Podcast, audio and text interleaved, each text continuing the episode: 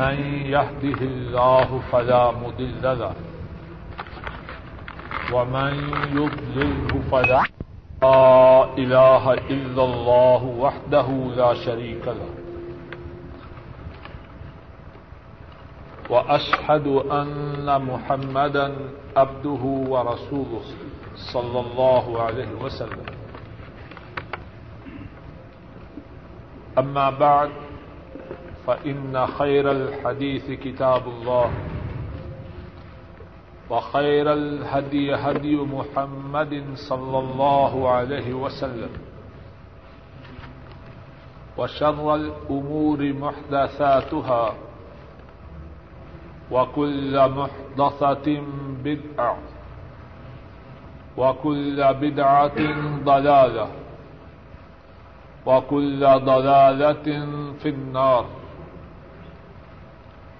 اللهم صل على محمد وعلى آل محمد كما صليت على إبراهيم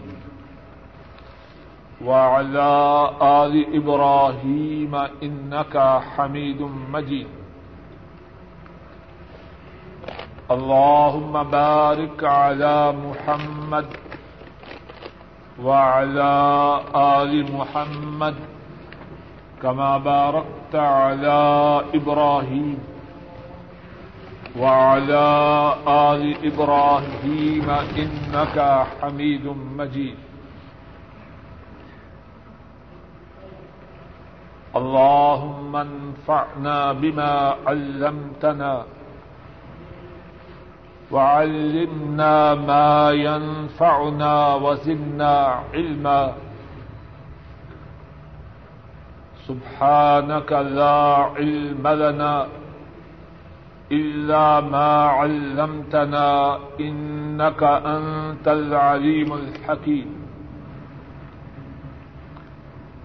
رب اشرح لي صدري ويسر لي أمري واحلل عقدة من لساني يفقه قولي باب غسل الأعقاب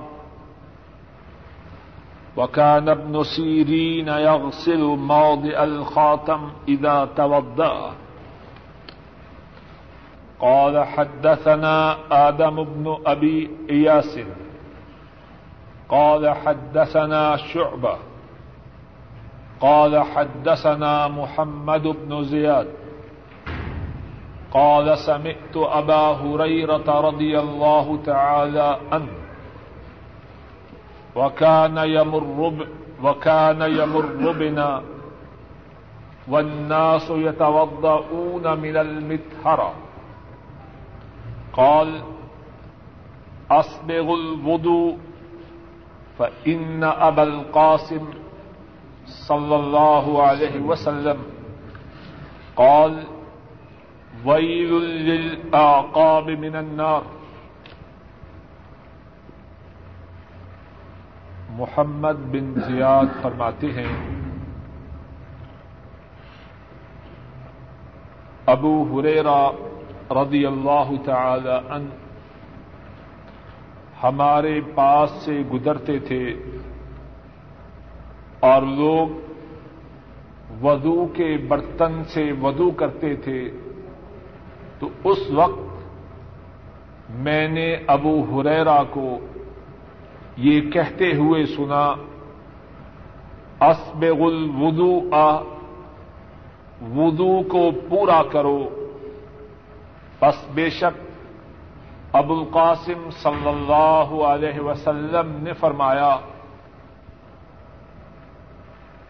ایڑیوں کے لیے جہنم میں ویل کی وادی ہے۔ گزشتہ درس میں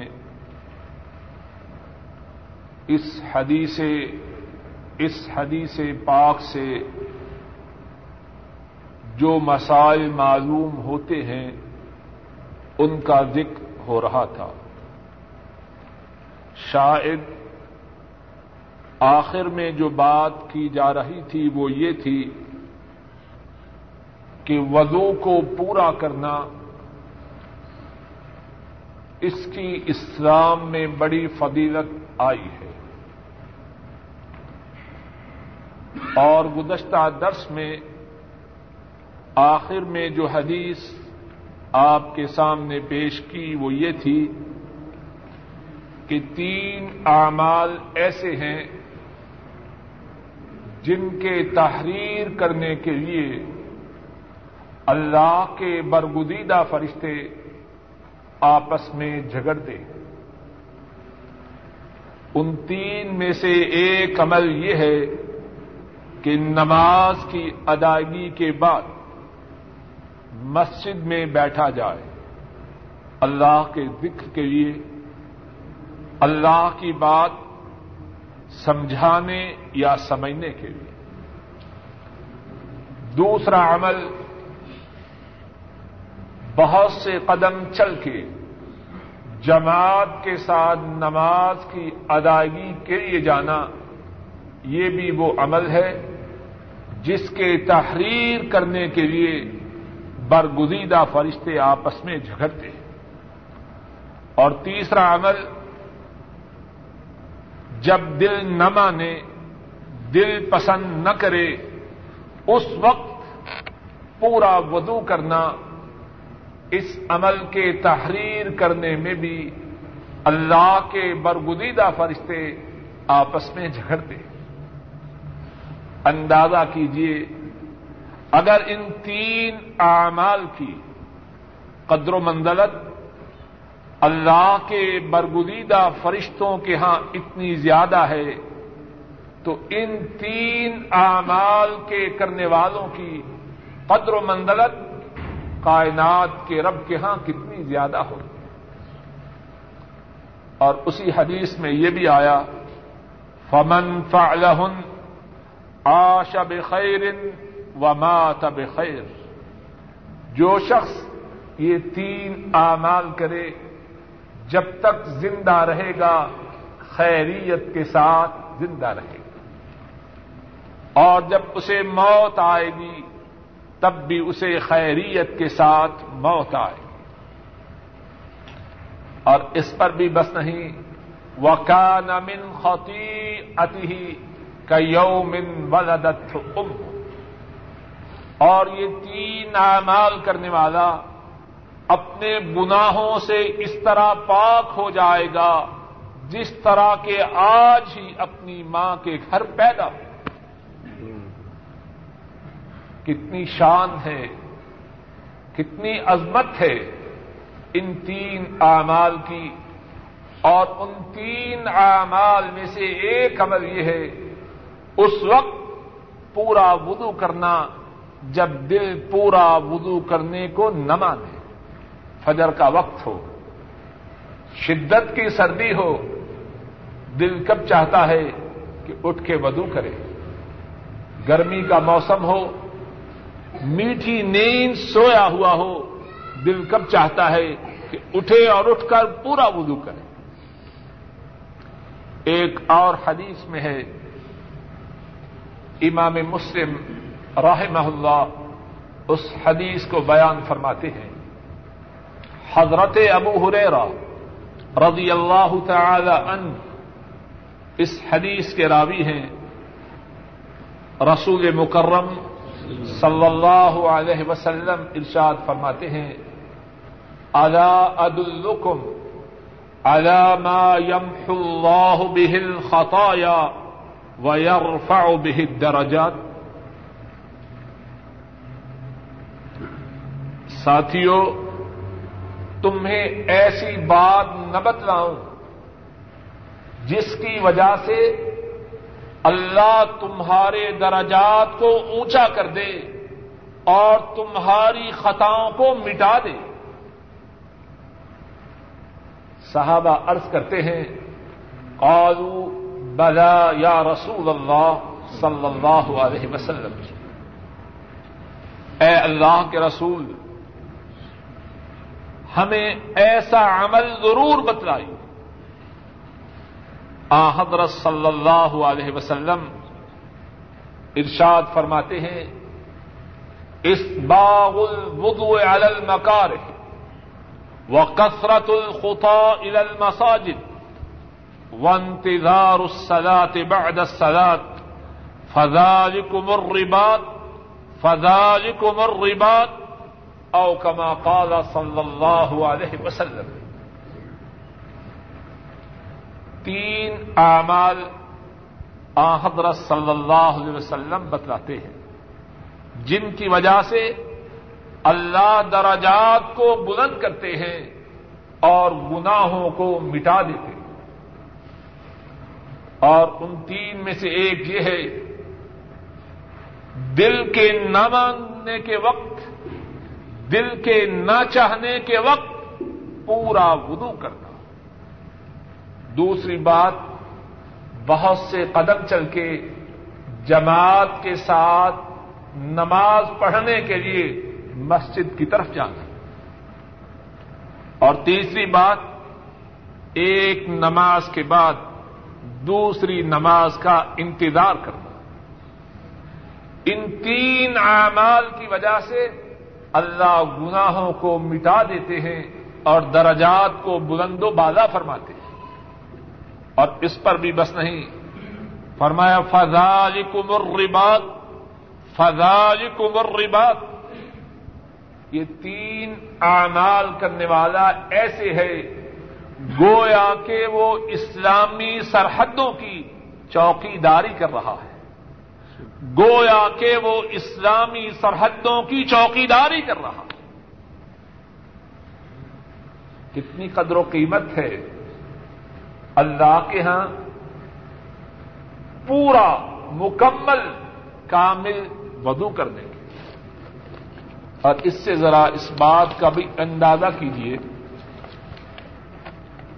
اگر وضو کا اجر و ثواب، اگر وضو کی قدر و منزلت اتنی زیادہ ہے تو جس نماز کے لیے وضو کیا جاتا ہے اس نماز کی اللہ کے ہاں کتنی شان ہوگی.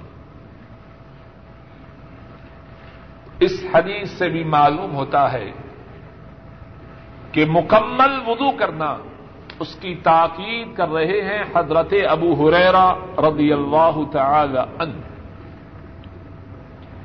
ایک اور بات اس حدیث پاک سے جو معلوم ہوتی ہے وہ یہ ہے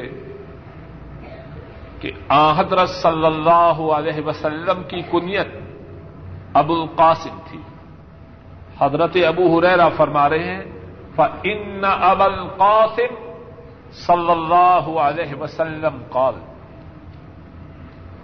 ایک اور بات جو اس حدیث سے معلوم ہوتی ہے کہ اگر کوئی عالم مسئلہ بتلائے اس کے ساتھ یہ بتلائے کہ میں جو بات بتلا رہا ہوں اپنی طرف سے نہیں بلکہ اللہ کی طرف سے ہے یا اللہ کے رسول صلی اللہ علیہ وسلم کی طرف سے ہے. اس سے سننے والے کو ایک خاص اطمینان ہوتا ہے.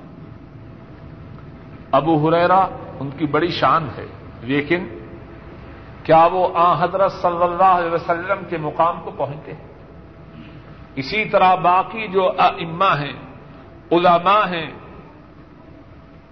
انشاءاللہ اللہ کے ہاں ان کی قدر و منزلت ہے، لیکن اپنی بات میں حجت کے طور پر، دلیل اور سند کے طور پر جب اللہ کی بات، اللہ کے رسول صلی اللہ علیہ وسلم کی بات کہیں گے، ان کی بات میں زیادہ اثر، زیادہ زور اور زیادہ وزن پیدا ہوگا.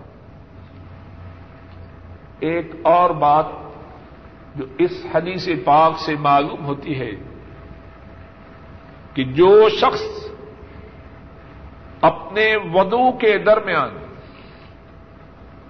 اپنی ایڑیوں کو نہ دھوئے اس کے لیے انتہائی شدید، انتہائی سنگین وعید ہے. جہنم میں، جہنم کی آگ میں اس کے لیے ویل کی وادی ہے. اور اس سے اس بات کا بھی اندازہ کیجیے کہ جو لوگ سرے سے وضو میں پاؤں دھونے کے قائل ہی نہیں، اگر ایڑی کے خشک رہنے پر اتنی وعید ہے جو سرے سے پاؤں دھوئے نہ، اور پھر اس سے بڑھ کر جو سرے سے وضو ہی نہ کرے، آٹھ دن کتنے ہیں جو آٹھ دن کے نمازی ہیں، اور کتنے ہیں جو رمضان کے نمازی ہیں، اور کتنے ہیں جو عید کے نمازی ہیں۔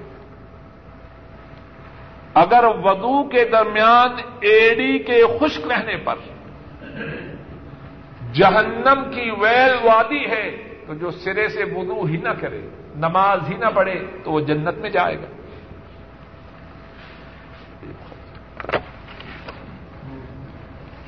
باب غسل باب غسل الرجلين في النعلين ولا يمسح على النعلين قال حدثنا عبد الله بن يوسف قال اخبرنا مالك عن سعيد المقبري عن عبيد بن جريج انه قال لعبد الله بن عمر رضي الله تعالى عنهما يا ابا عبد الرحمن رأيتك تصنع اربعا لم ارى احدا من اصحابك يصنعها قال وما هي يا ابن جريج قال رأيتك لا تمس من الأركان إلا يمانيين ورأيتك تلبس النعال السبتية ورأيتك تصبغ بالسفرة ورأيتك إذا كنت بمكة أحل الناس إذا رأوا الحلال وَلَمْ تُحِلَّ أَنْتَ حَتَّى كَانَ يَوْمُ التَّرْوِيَةِ قال عبد الله أما الأركان فإني لم أر رسول الله صلى الله عليه وسلم يمس إلا يمانيين وأما النعال السبتية فإني رأيت رسول الله صلى الله عليه وسلم يلبس النعل التي ليس فيها شعر ويتوضأ فيها فأنا أحب أن ألبسها وأما السفرة فإني رأيت رسول الله صلى الله عليه وسلم يصبغ بها فأنا أحب أن أصبغ بها وأما الإهلال فإني لم أر رسول الله صلى الله عليه وسلم يحل حتى تنبعث به راحلته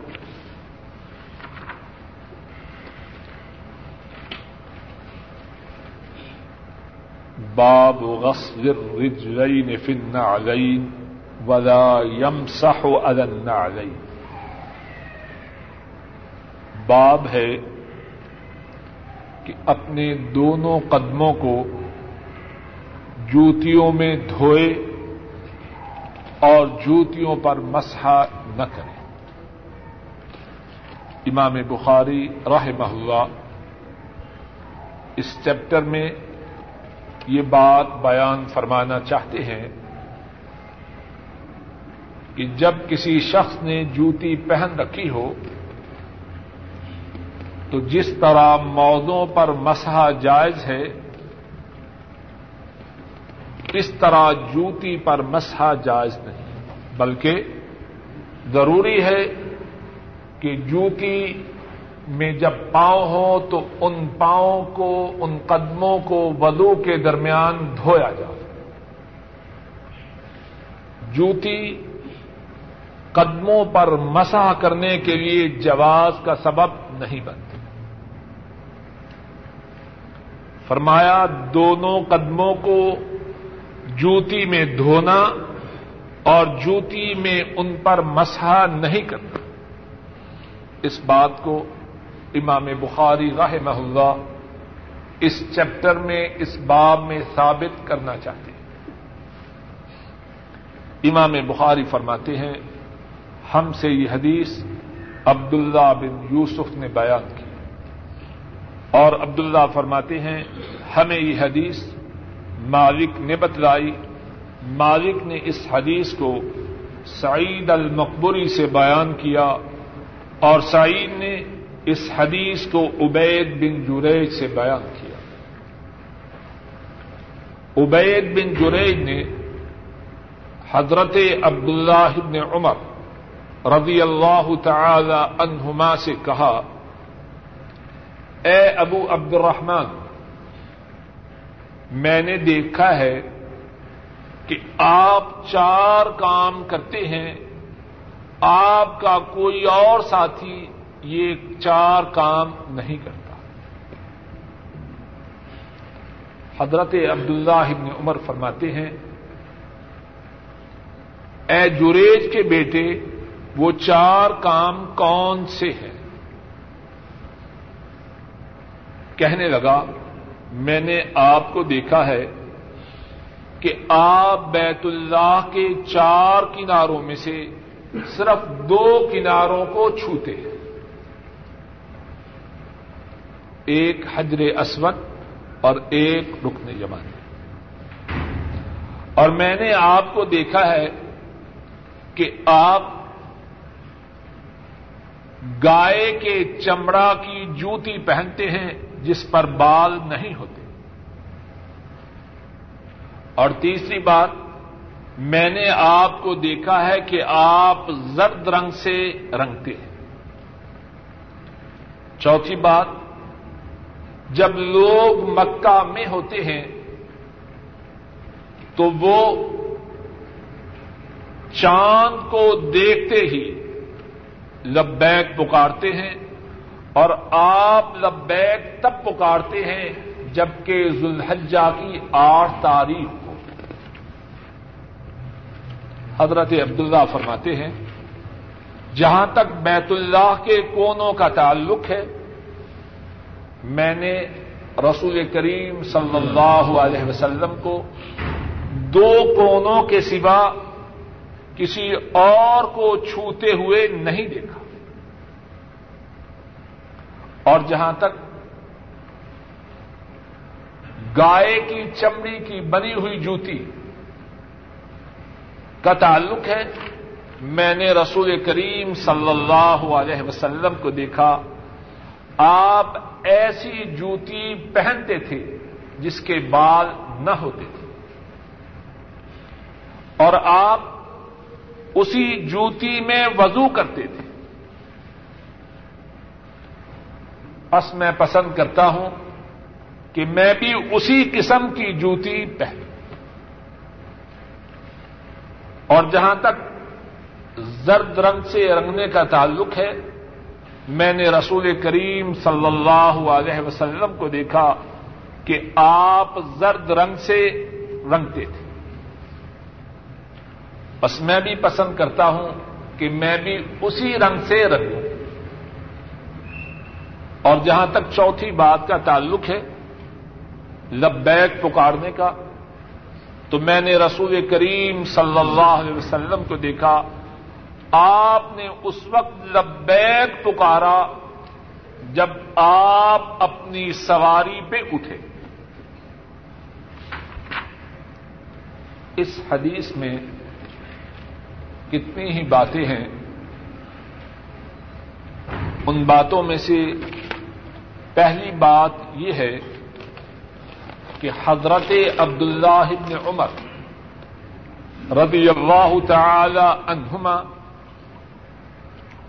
آن حضرت صلی اللہ علیہ وسلم کی سنت کے کتنے شیدائی ہیں، اور تو اور وہ جوتی بھی اسی قسم کی پہننا چاہتے ہیں جس قسم کی جوتی رسول کریم صلی اللہ علیہ وسلم پہنا کرتے ہیں۔ ایک اور بات اس حدیث سے جو معلوم ہوتی ہے، آن حضرت صلی اللہ علیہ وسلم جب بیت اللہ میں تشریف لے جاتے تو آپ بیت اللہ کے چار کونوں میں سے صرف دو کونوں کو چھوتے، ایک حجر اسود اور ایک رکن یمانی۔ اور ان دونوں رکنوں کو، ان دونوں کناروں کو یمانیین کہتے ہیں۔ جو رکن یمانی ہے اس طرف یمن ہے، اور اسی کی مناسبت سے حجر اسود کو بھی ملا کر رکنین یمانیین کہتے ہیں۔ اس کے علاوہ جو بیت اللہ کا تیسرا اور چوتھا کنارہ ہے، آن حضرت صلی اللہ علیہ وسلم اس کو نہ چھوا کرتے، اور شاید ساتھیوں کو یاد ہے کہ نہیں، پہلے اس بارے میں ایک حدیث گزر چکی ہے۔ امام احمد رحمہ اللہ نے اس حدیث کو بیان کیا ہے۔ حضرت عبداللہ ابن عباس اور حضرت معاویہ رضی اللہ تعالی عنہما بیت اللہ کا طواف کر رہے ہیں۔ حضرت معاویہ رضی اللہ تعالی عنہ بیت اللہ کے چاروں کناروں کو چھوتے، حجر اسود کو بھی، رکن یمانی کو بھی، اور رکنین شامیین کو بھی۔ جو دوسرے دو رکن ہیں ان کو کہتے ہیں رکنین شامیین۔ حضرت عبداللہ ابن عباس نے حضرت معاویہ سے کہا، تو یہ جو تیسرا اور چوتھا رکن ہے جن کو رکنین شامیین کہتے ہیں، ان کو کیوں چھوتے ہو؟ آن حضرت صلی اللہ علیہ وسلم نے تو بیت اللہ کے دو کناروں کو چھوا۔ حضرت معاویہ رضی اللہ تعالی عنہ فرماتے ہیں، لیس شیء من ھذا البیت مہجورا، یہ گھر مبارک گھر ہے، اس گھر کے کسی حصہ کو چھوڑا نہ جائے گا۔ اگر میں چاروں کناروں کو چھوتا ہوں تو کیا ہوا؟ یہ چاروں کنارے اس گھر کا حصہ ہے، اور یہ سارا گھر بڑا مبارک ہے۔ حضرت عبداللہ ابن عباس فرماتے ہیں کہ قرآن کریم میں اللہ نے فرمایا ہے، لَقَدْ كَانَ لَكُمْ فِي رَسُولِ اللَّهِ أُسْوَةٌ حَسَنَةٌ، بے شک تمہارے لیے رسول کریم صلی اللہ علیہ وسلم میں بہترین نمونہ۔ آپ نے چاروں کو چھوا یا دو کو؟ حضرت معاویہ رضی اللہ تعالی عنہ فوراً بات سمجھ جاتے اور ارشاد فرماتے ہیں، صدقت یا ابن عباس، اے عباس کے بیٹے تو نے سچ کہا، معاویہ نے غلطی کی۔ اسی مناسبت سے یہ بات سمجھیں، کتنے ساتھی ہیں اور خاص طور پر ہماری مائیں بہنیں، جب اللہ انہیں مکہ مکرمہ حاضری کی توفیق عطا فرماتے ہیں تو ہر جگہ چھوتی ہے۔ یہ بات درست ہے، مسلمان اس کی شان یہ ہے، وہاں چھوئے جہاں اللہ کے رسول صلی اللہ علیہ وسلم نے چھوا، جہاں آپ نے نہیں چھوا اس کو چھونے کی کوشش نہ کریں۔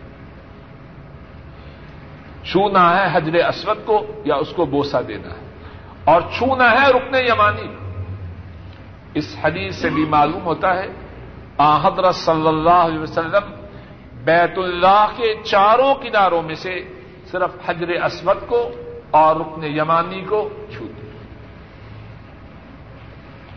دوسری بات اس حدیث سے یہ معلوم ہوتی ہے، آن حضرت صلی اللہ علیہ وسلم گائے کے چمڑے کی ایسی جوتی پہنتے جس پر بال نہ ہوتے، اور اس کے ساتھ یہ بھی ہے، وَيَتَوَضَّعُ فِيهَا، اور جب آپ یہ جوتی پہنتے تو پھر جوتی کے اوپر مسحہ نہ کرتے، بلکہ وَيَتَوَضَّعُ فِيهَا، اس جوتی کے پہننے کی صورت میں وضو کرتے، یعنی اپنے قدم مبارکوں کو دھوتے۔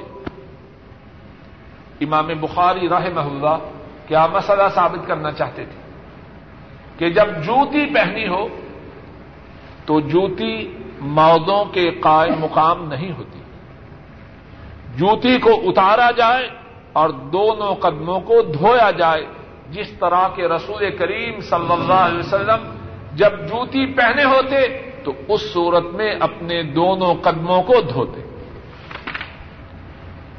ایک اور بات یہ معلوم ہوتی ہے کہ آن حضرت صلی اللہ علیہ وسلم نے رنگنے کے لیے زرد رنگ کو استعمال کیا۔ بعض روایات میں ہے آن حضرت صلی اللہ علیہ وسلم نے اپنے کپڑے کو زرد رنگ سے رنگا، اور بعض صحابہ سے بھی یہ بات ثابت ہے۔ عبداللہ بن عمر رضی اللہ تعالی عنہما وہ بھی زرد رنگ استعمال کیا کرتے۔ ایک اور بات اس حدیث میں ہے کہ جب آدمی حج کے لیے گیا ہو تو کس دن لبیک پکارنا شروع کرے گا؟ آٹھویں تاریخ کو، اس کو یوم ترویہ کہتے ہیں۔ جب منا کی طرف روانہ ہوگا اس وقت سواری پہ سوار ہوگا اور لبیک پکارنا شروع کرے گا۔ میں عطیہ رضی اللہ تعالی عنہا قالت قال النبی صلی اللہ علیہ وسلم لہن فی غسل ابنته ابدأنا بمیامینها ومواضع الوضوء منها۔ باب ہے کہ وضو میں اور غسل میں دائیں طرف سے ابتدا کی جائے۔ امام بخاری فرماتے ہیں ہم سے یہ حدیث مسدد نے بیان کی، اور مسدد فرماتے ہیں ہم سے یہ حدیث اسماعیل نے بیان کی، اور اسماعیل فرماتے ہیں ہم سے یہ حدیث خالد نے بیان کی، اور خالد اس حدیث کو حفصہ بنت سیرین سے روایت کرتے ہیں، اور حفصہ ام عطیہ رضی اللہ تعالی عنہا سے روایت کرتی ہیں۔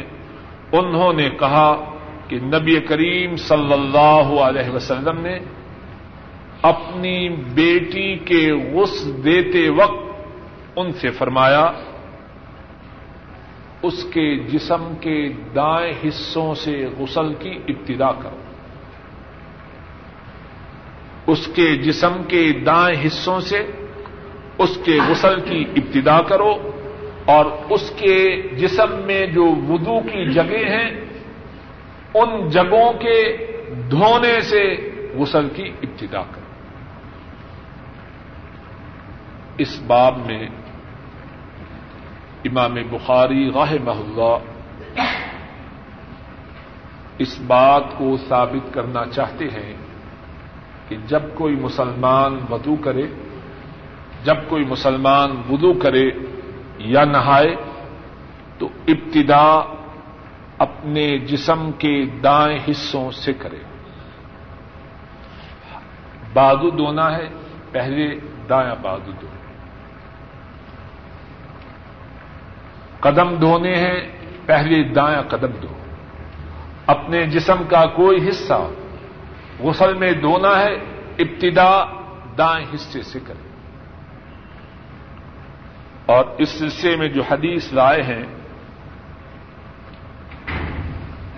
اس حدیث کی راویہ ہیں حضرت ام عطیہ الانصاریہ رضی اللہ تعالی عنہا۔ آن حضرت صلی اللہ علیہ وسلم کی صحابیہ ہیں، اور باوجود عورت ہونے کے ان کا مقام ان صحابہ میں سے ہے جو فقیہ تھے۔ ان کا شمار فقہاء اس صحابہ میں سے تھا۔ عورت ہونے کے باوجود انتہائی بڑی عالمہ تھی، فقیہ تھی، اور ان کو یہ شرف حاصل ہوا کہ آن حضرت صلی اللہ علیہ وسلم کی وقت جگر ان کو غسل دینے کا جب وقت آیا تو یہ بھی اس وقت غسل دینے والی عورتوں میں شریک تھی۔ فرماتی ہیں کہ آن حضرت صلی اللہ علیہ وسلم نے اپنے اپنی بیٹی کے غسل دیتے وقت ان سے کہا یہ کون سا غسل ہے؟ وہ غسل ہے جو میت کو دیا جاتا ہے. اور آن حضرت صلی اللہ علیہ وسلم کی وہ کون سی بیٹی تھی؟ وہ حضرت زینب رضی اللہ تعالی عنہا تھی.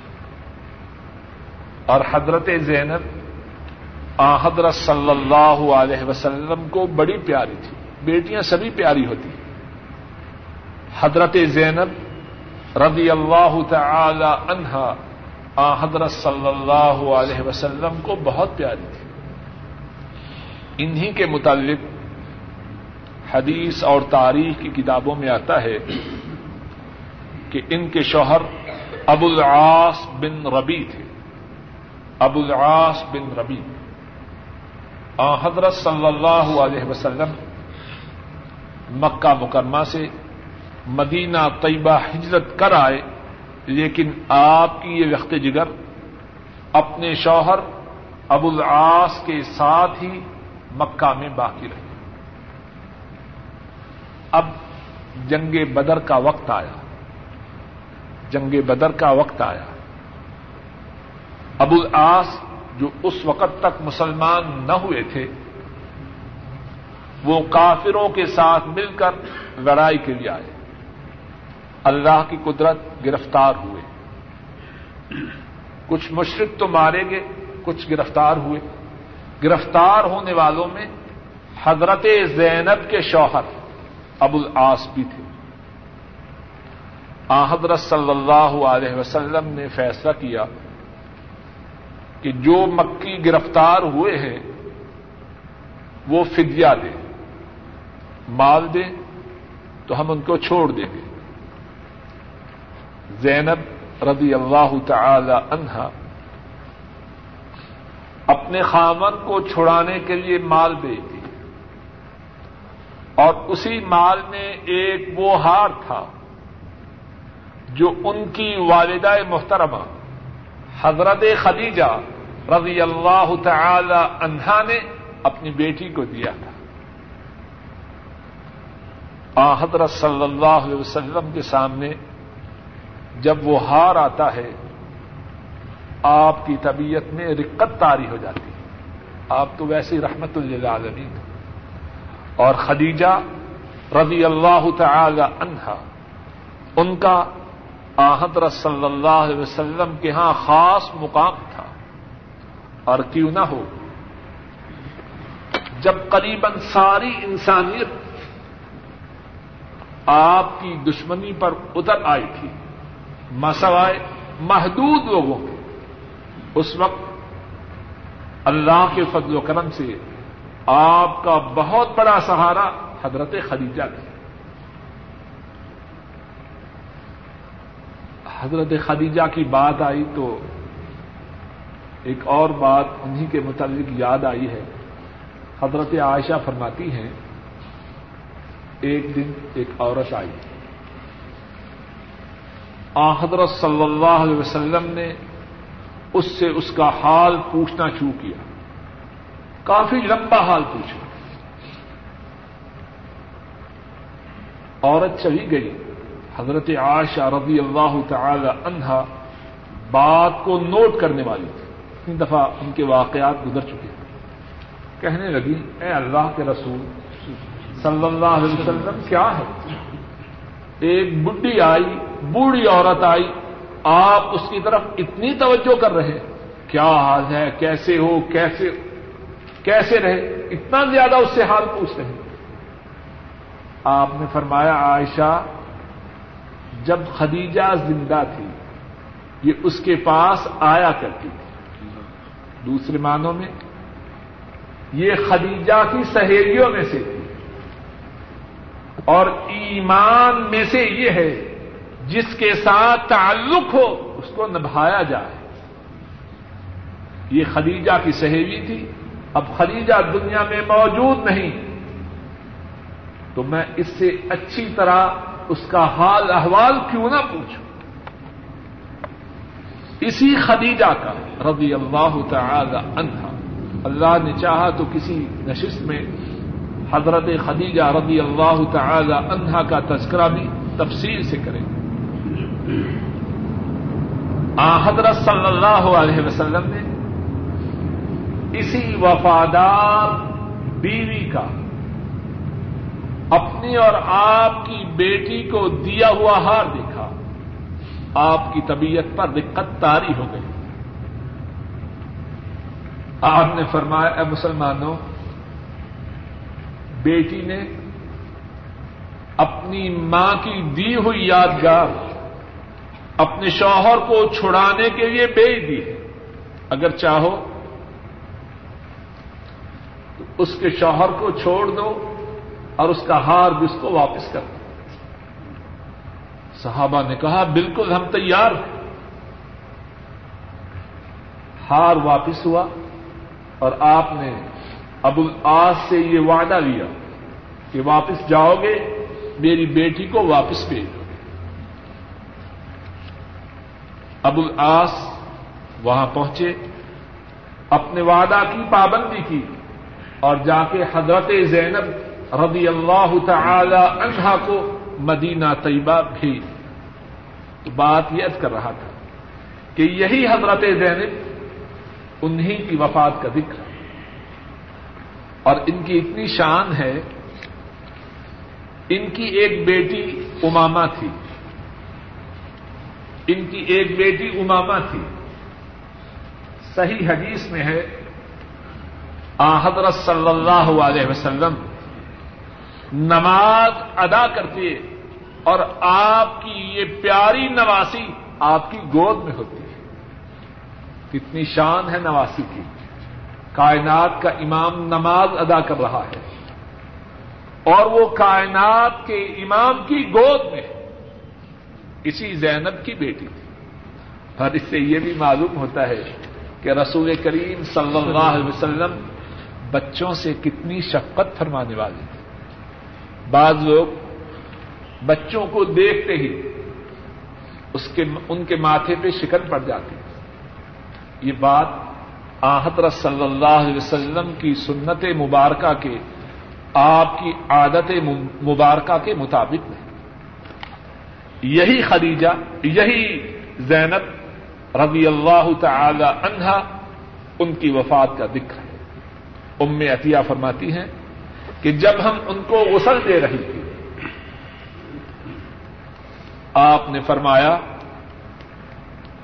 غسل دیتے وقت زینب کے جسم کے ان حصوں سے غسل کی ابتدا کرو جو دائیں طرف ہے, اور غسل دیتے وقت پہلے زینب کو وضو کرواؤ.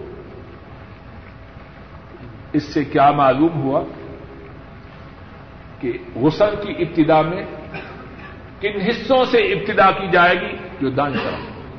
اور ایک اور مسئلہ یہ معلوم ہوا کہ جب میت کو غسل دینا ہو اس وقت پہلے میت کو وضو کروایا جاتا ہے.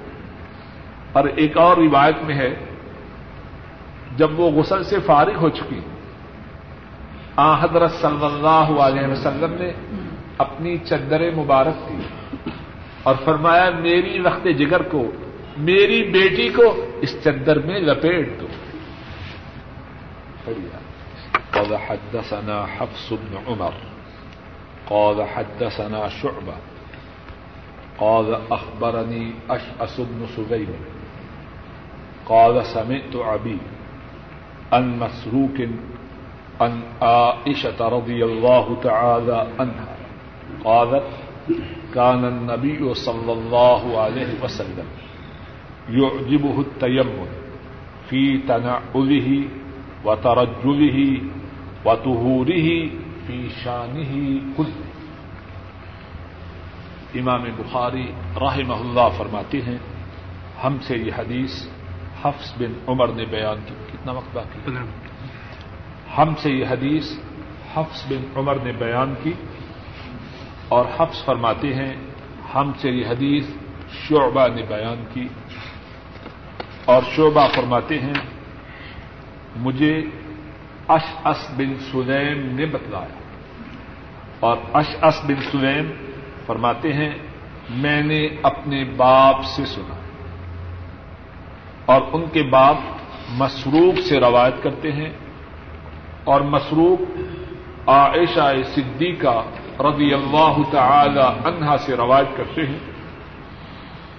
حضرت عائشہ رضی اللہ تعالی عنہا انہوں نے فرمایا, نبی کریم صلی اللہ علیہ وسلم کو اپنی کنگھی میں, اپنی جوتی کے پہننے میں, اپنی پاکیزگی میں, اپنے وضو میں, تمام ان باتوں میں دائیں طرف سے ابتدا کرنا پسند تھا. اس حدیث کی سند میں ایک بات انتہائی اہم ہے, اور وہ یہ ہے, اس حدیث کے راویوں میں سے ایک راوی اشعث بن سلیم ہے, اور ایک دوسرے راوی ان کے والد محترم سلیم ہے.